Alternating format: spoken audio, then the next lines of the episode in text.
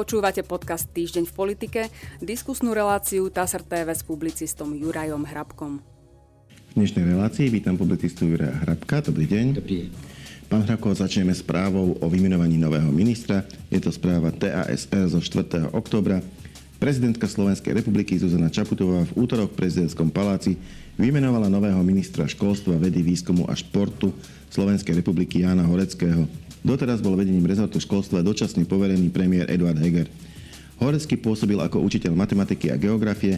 Na pozíciu riaditeľa Bratislavskej spojenej školy svätého Františka z Asisi nastúpil v máji 2008, viedol ju potom do júla 2020. Manažerské schopnosti v oblasti školstva zúročil aj ako prezident Združenia katolíckých škôl Slovenska, ktorým bol v rokoch 2011 až 2019. V januári 2021 sa stal manažérom siete škôl Felix toľko správa TASR. E, ako hodnotíte e, osobu? Kto je to nový minister? No, je to nominant vládnych strán, ktorého akceptovala pani prezidentka Čaputová, keďže ho do funkcie vymenovala a to je zhruba asi tak aj všetko, čo sa, čo sa k tomu dá povedať. Ja som prišiel do kontaktu s pánom Horeckým ešte keď zastupoval alebo bol šéfom Združenia katolických škôl, ale to je úplne jedno, uvidí sa. Má veľa práce, ale málo času, najviac zhruba roka pol a možno ešte menej, pretože nevieme, či budú predčasné voľby alebo nebudú. Práce je veľa, musí sa snažiť. Uvidíme po 100 dňoch, kedy už by mal byť predsa len na tom ministerstve zorientovaný a uvidíte, čo treba páliť, čo ho páli, čo treba hasiť je toho až neúmerne veľa, ale potom už sa budú dať možno vyčítať nejaké tie jeho kroky, ktorým smerom sa asi poberie. Hm? Mňa tam ešte zaujal taký detail, e, keď hovoríte o tom, že maximálne 1,5 roka alebo možno menej. V tom čase, keď bol vymenovaný, tak to mohlo byť ešte oveľa menej, pretože bol vymenovaný pred hlasovaním parlamentu o dôvere Igorovi Matovičovi. Ak si spomínate, Igor Matovič avizoval, že ak by ho parlament odvolal z funkcie, dostane SAS opäť pozvanku do vládnej koalície, pričom SAS reagovalo, že v takom prípade tú pozvanku bude akceptovať a bude rokovať o novej koaličnej zmluve, z čoho mi vyplýva, že vymenovali nového ministra, ale ak by sa toto bolo bývalo stalo, no tak by možno bol ministrom iba niekoľko dní alebo možno niekoľko týždňov, kým by sa teda SAS nedohodla so zvyškom vládnej koalície a potom by zrejme išiel na ministerstvo späť pán Greling. Nebolo to teda predčasné? Nemali počkať aspoň na to hlasovanie, ako dopadne a až potom pristúpiť k návrhu e, tohto mena a k jeho vymenovaniu? Pani prezidentka rozhoduje autonómne. Ale musí záleží, dostať ten návrh. Ale záleží iba od nej. No samozrejme, ale ten návrh dostala už skôr, pokiaľ mm-hmm. ja viem. Pán premiér jeho posunul skôr a ona si nejaké veci overovala a rozhodla sa, že pána Horeckého do funkcie vymenuje to, čo spomínate vy s tým návratom SAS do vlády alebo do koalície, to je jednoducho fáma, to sú iba reči, ktoré mali celkom iný účet, e, účel, to je robenie alebo vystavovanie účtu bez hostinského, ako sa zvykne hovoriť, alebo jednoducho porciovanie medveďa, ktorý ešte beha po lese. Nič z tých nápadov, a prvotne to bola, myslím, SAS, ktorá prišla s tým, že je ochotná vrátiť e, sa do vládnej koalície a na vládne posty. Všetky tie nápady a reči úplne vynechávali z hry tak premiéra, ktorý jediný má právo navrhnúť pani prezidentke meno nového ministra, člena vlády a po druhé úplne z toho vynechávali pani prezidentku, ktorá je hlavným hráčom toho, koho vymenuje alebo koho nevymenuje do funkcie. Úplne ju postavili na bok. Ona si za to istým spôsobom môže aj sama, ale toto boli iba naozaj, naozaj stranické reči. Bola to fáma, ktorá bola vypustená za celkom iným účelom, ako, ako vieme. A to je to najhoršie, že pani prezidentka, vlastne aj premiér boli postavení úplne na bočný kolaj. S nimi ako by nikto nepočítal, hoci opakujem, ide o dvoch hlavných kľúčových hráčov pri výmene členov vlády. Poďme k tomu samotnému odvolávaniu. E, prečítam zo správy. Minister financí Igor Matovič ostáva vo funkcii. Plénom Národnej rady ho v útorok neodvolalo za vyslovenie nedôvery hlasovalo 73 zo 124 prítomných poslancov. Na odvolanie člena vlády je potrebná ale väčšina zo všetkých 150 poslancov, teda najmenej 76 hlasov. To sa nestalo, bolo ich iba 73. Proti odvolaniu boli poslanci Olano, 10 z nich však bolo neprítomných. Všetci zo Smeru hlasovali za odvolanie Igora Matoviča, rovnako ako poslanci SAS, okrem Martina Klúsa, ktorý nebol prítomný. Poslanci zo Smerodina boli buď proti, alebo sa zdržali, alebo sa nezaprezentovali. Za vyslovenie nedôvery ministrovi financií hlasovali aj nezaradení poslanci pôsobiaci v mimoparlamentom hlase republike, ale aj poslanci z LSNS, rovnako ako nezaradený Miroslav Kolár a Tomáš Valášek. Jeden sa angažuje teraz v strane Spolu a druhý v Progresívnom Slovensku. Nezaprezentovali sa nezaradení Štefan Kufa, Filip Kufa, Tomáš Taraba, ale ani Katarína Hatráková a poslanci zo za ľudí.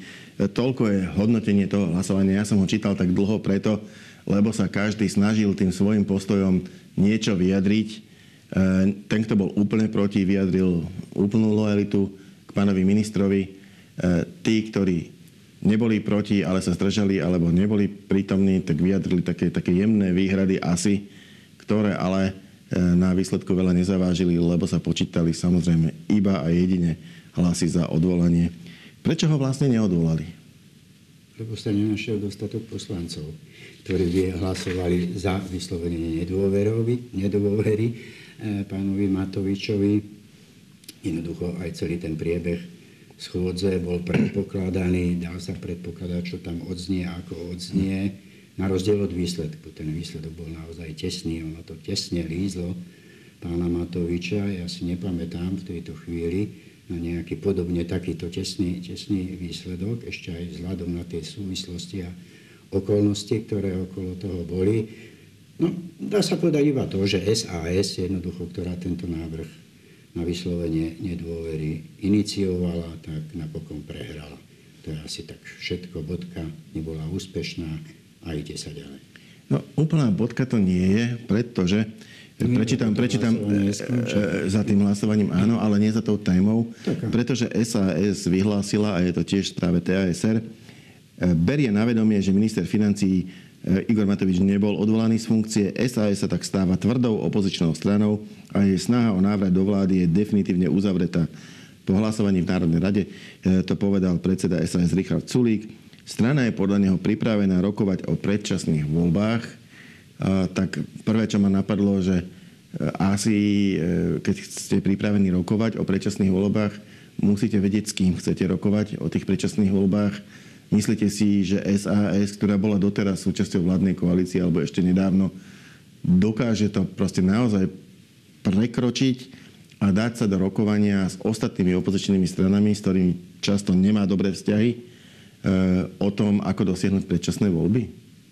Tak zatiaľ sú to stále iba reči. To uvidíme, ako to Richard Sulík myslel netreba sa odvolávať, dovolávať reči politikov. Treba počkať na skutky a to je čím ďalej, tým viac evidentnejšie a viditeľnejšie. Ak by bol pán Sulík povedal to, čo povedal po hlasovaní, pred hlasovaním, no tak možno by tí traja nezaradení poslanci, ktorí to od neho požadovali pred hlasovaním, zahlasovali za vyslovenie nedôvery Igorovi Matovičovi a ten už dneska nemusel byť minister. Alebo by si museli nájsť inú výhovorku, prečo nehlasovať za. Druhá vec je, že ak by bol býval uh, Richard Sulík ešte pred hlasovaním povedal to, čo povedal po hlasovaní, tak by si už pred hlasovaním zavrel tú hypotetickú cestu späť do koalície a zdá sa, že aspoň smerom k verejnosti chcel vyslať gesto, že dal tej vláde ešte šancu, uh, dal koalícii ešte šancu, že SAS bola ochotná E, za predpokladu, že by, že by vo vláde nebol Igor Matovič, sa vrátiť a podporovať snaženie tohto vládneho kabinetu. E, ak by to bol povedal rovno pred hlasovaním, tak toto zavrel aj, aj keď hovoríte, že boli to iba politické reči, tak by neboli, keby to bol spravil. No ale nechal je Igora Matoviča. No a, a, a, a na ako dlho? A na ako dlho? Myslím, je, sú predčasné voľby, tak by k ním oveľa skôr aj dospel. Ale nie sú. Zatiaľ nie sú. Aspoň takto teda čítam. Ja opakujem, museli by si nájsť tí treja nezaradení poslanci úplne inú výhovorku, ako ju majú teraz o tom rokovaní o predčasných voľbách, keby to Richard Sulík povedal pred hlasovaním, ako keď to povedal po hlasovaní. Teraz to zostáva všetko otvorené také, ak je. A čo je hlavné z toho? Že Igor Matovič zostáva vo funkcii ministra.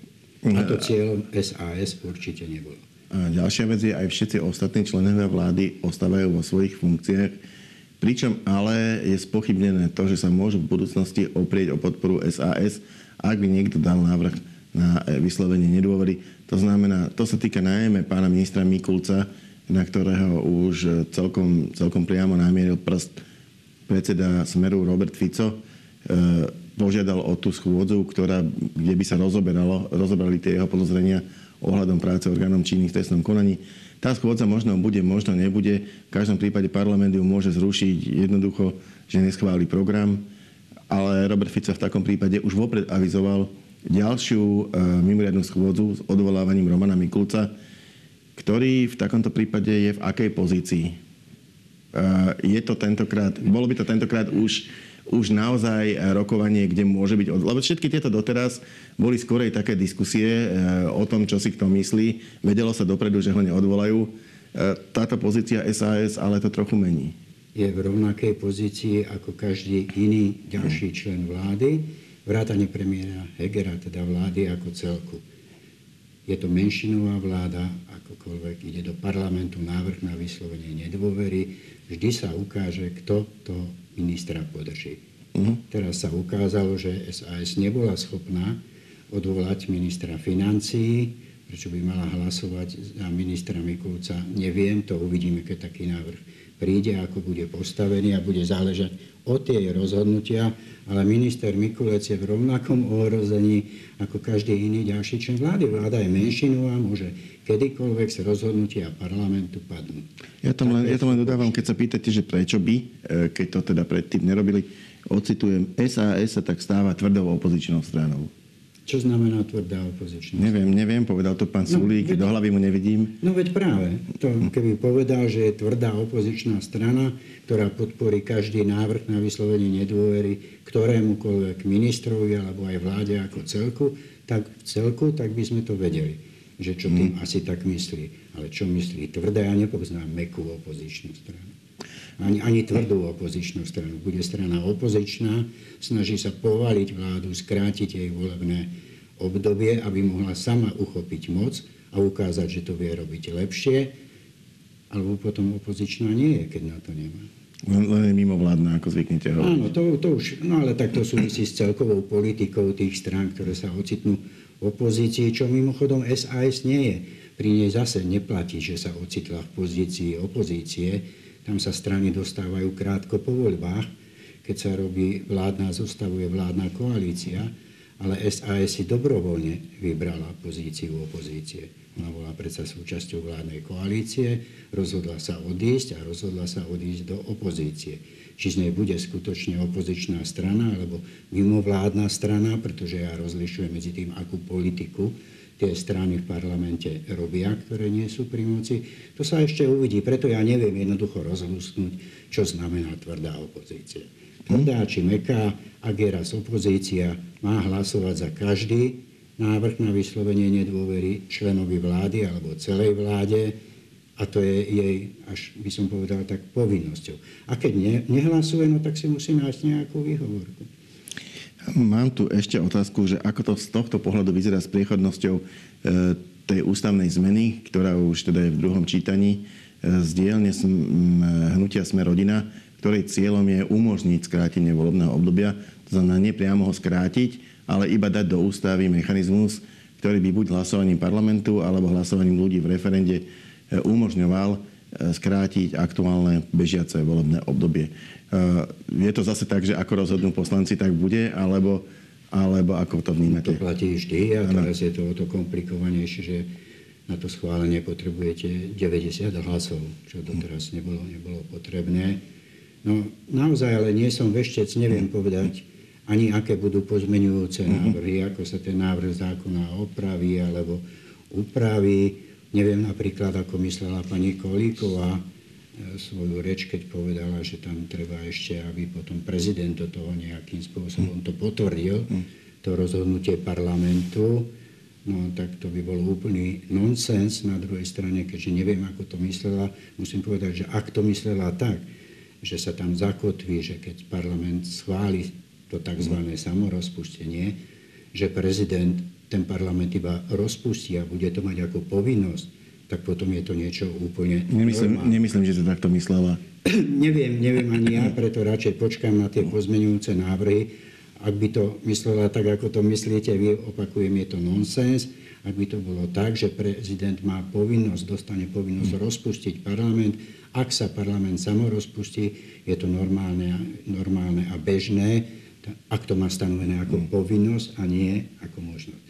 Na druhej strane Pozrite sa, možno by bolo dobré, ak by to bolo takéto všeobecné, lebo hovoríme iba o všeobecnom pravidle, o možnosti samorozpustenia parlamentu zakotvené v ústave a na druhej strane už to nie je ani potrebné, pretože vieme, že vládna koalícia, teda spolu ešte s SAS, presadili zákaz ústavnému súdu priamo do ústavy posudzovať súlad ústavných zákonov s ústavou. To znamená, že sa to javí už aj ako neveľmi potrebné. Parlament jednoducho, aký ústavný zákon schváli, neexistuje žiadny kontrolór, žiadny strážca ústavnosti, ktorý by mu povedal, že toto už v súlade s ústavou nie. Čiže ak by parlament rovno bez ničoho schválil ústavný zákon o skrátení volebného obdobia, tak hotovo, je skrátené. Nie je ten arbiter, ktorý by povedal, že že niečím to nie je v súlade a nemôžete nie, ústavný súd bol vyšachovaný z hry, nechal sa aj sám vyšachovať. Samozrejme, nie je to len vina, povedané v úvodzovkách, e, parlamentu a vládnej koalície, teda, ktorá za to, za to hlasovala. Ale je to tak, na teraz platí to, akýkoľvek ústavný zákon schváli, teda najmenej 90 poslancov, samozrejme sa na to musí zhodnúť tak taký bude aj platiť, taký bude aj účinný, lebo ústavný súd už má priamo v ústave napísané, že také niečo ako posudzovať súlad ústavného zákona s ústavou nemôže a teda ani nesmie. Hm. Ešte ma napadlo, že ten pozmenujúci návrh pani Kolikovej môže byť celkom dobrý e, ako keby taký argument, ak by sa SAS napriek tomu, že sa stáva tvrdou opozíciou, e, rozhodla e, odblokovať e, tento návrh zmeny ústavy, no tak to môžu odôvodniť v druhom čítaní tým, ak neprejde návrh pani Kolíkovej. My za to žiaľ zahlasovať nemôžeme, my, je to naša členka, stojíme za ňou. E, tým pádom, keď si spočítam e, počet členov poslaneckého klubu Olano plus počet členov poslaneckého klubu SAS, tak je po novele. Je to reálny scenár toto? No, musí sa nájsť 90 hlasov. No? Musí sa nájsť 90 hlasov ak sa nenájde, tak žiaden ústavný zákon alebo novela ústavy nebude. A dnes si trúfať, odhadnúť si ja netrúfam, že mm-hmm. ako to konec koncov e, bude. Myslím si, že ak by Oľano vydržalo v celku a sme rodina, tak si myslím, že tých 90 poslancov sa ani nenájde. A tak sme rodina to podala, ten, tú ústavnú zmenu, tak oni by hádam za to mali. Ale tam platí ten istý argument, ktorý používate vy. Ako náhle bude nejaký e, pozmenujúci návrh pre ňu nedobrý, ak to tak poviem, tak buď ten návrh stiahne, alebo konec koncov môže hlasovať aj v tom konečnom dôsledku. Ak by tie pozmenujúce návrhy prešli a v čase, kedy už návrh nemôže stiahnuť, musela by hlasovať proti. Ale to sme veľmi, Dobre. veľmi, Poďme veľmi, ešte k zdravotníctvu. Minister zdravotníctva Vladimír Lengvarský verí, že vyššie platy zdravotníkov, aktuálne ich schválil parlament, presvedčia lekárov ostať pri pacientoch. Je to signál, že súčasná vláda to myslí so zdravotníctvom vážne. Konštatoval na tlačovej konferencii, Národná rada totiž to v stredu schválila zvýšenie miest zdravotníkov. Okrem avizovaného zvyšovania miest lekárov a sestier rieši aj platy ostatných zdravotníkov v ústav, ústavných zdravotníckých zariadeniach a ambulanciách záchrannej zdravotnej služby. E, hovorím to preto takto, e, že e, ešte deň predtým e, konštatoval e, pán Výsolajský, že hromadné výpovede podalo vyše 2100 lekárov z 31 slovenských nemocníc, Lekári pokračujú v podávaní výpovedí v útorok, niekde sa k ním pridali aj sestry. E, informoval o tom predseda Lekárskeho odborového združenia Peter Vysolajský po stretnutí s ministrom zdravotníctva. Inak povedané, vo štvrtok sa stretli. Minister ho určite informoval o tom, že v piatok budú hlasovať o takomto a takomto zvýšení zdravotníkov, platov zdravotníkov.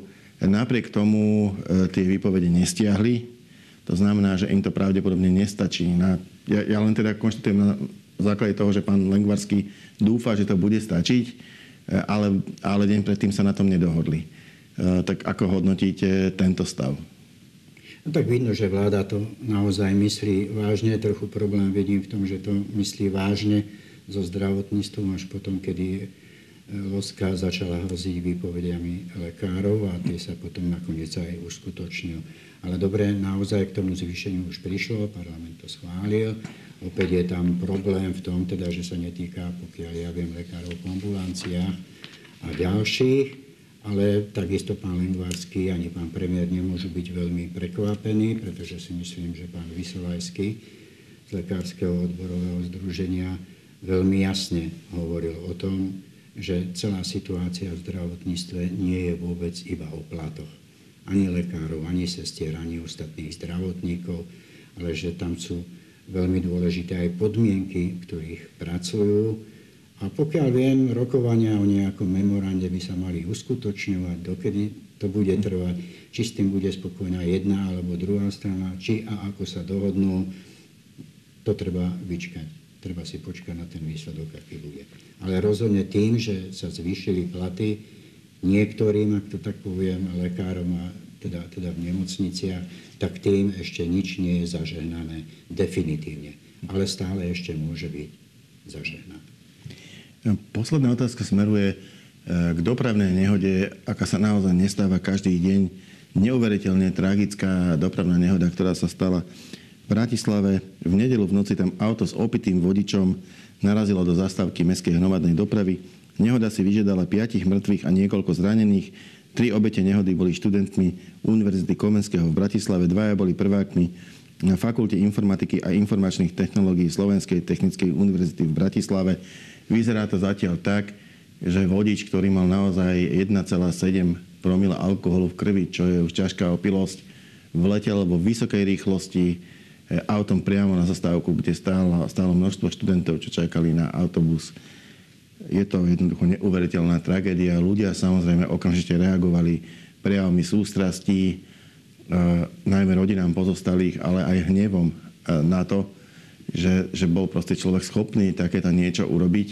No a hneď sa samozrejme začali objavovať aj návrhy, e, ako riešiť situáciu vo všeobecnosti, ako sprísniť, sprísniť postihy za alkohol za volantom. Zachytil som aj nejaký návrh, ktorý mal zaznieť na koaličnej rade, že by sa hábali auta ľuďom, ktorí by nafúkali.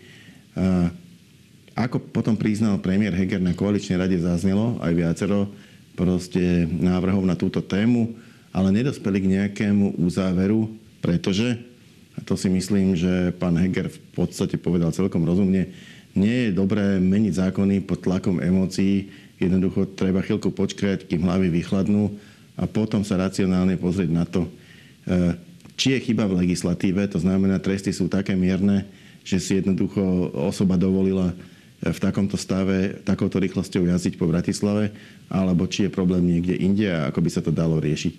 Myslíte si, že, že je čas na sprísnenie, alebo, alebo je to skôr tak, ako hovorí pán Heger, že je to komplexnejší problém? Je to určite komplexnejší problém. Dovolte mi teda úprimnú sústrasť pozostalým, hoci ich nepoznám a oni nepoznajú mňa, ale jednoducho tak to treba pri takejto obrovskej tra, tragédii. Samozrejme, okamžite sa vyrojili populistické návrhy. Návrh Igora Matoviča nemôžno označiť nejako inak ako populistický, ale padlo ich viacej aj zo, zo, strany, zo strany iných.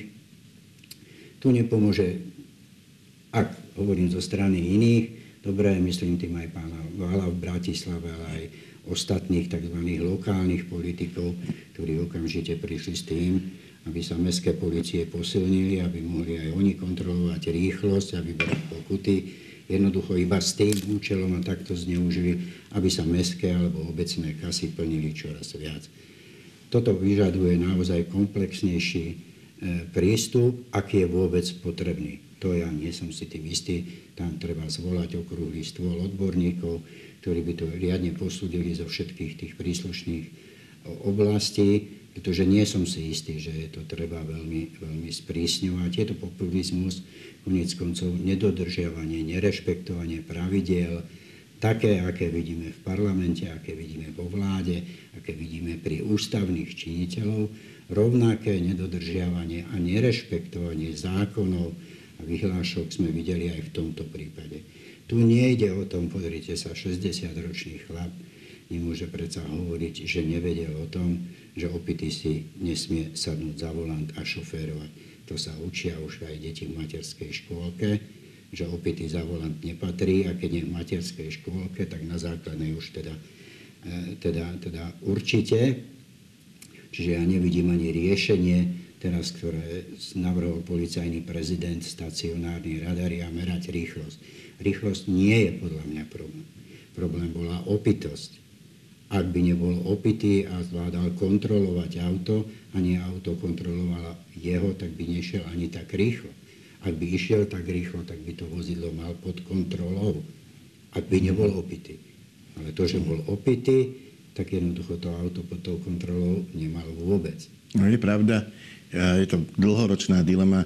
Väčšinou sa e, k nej dostávame pri problematike trestu smrti a e, ukazujú prieskumy, že to je najprísnejší trest. Prísnejší trest už neexistuje, napriek tomu e, tá kriminalita v štátoch, kde je schválený, napriek tomu je.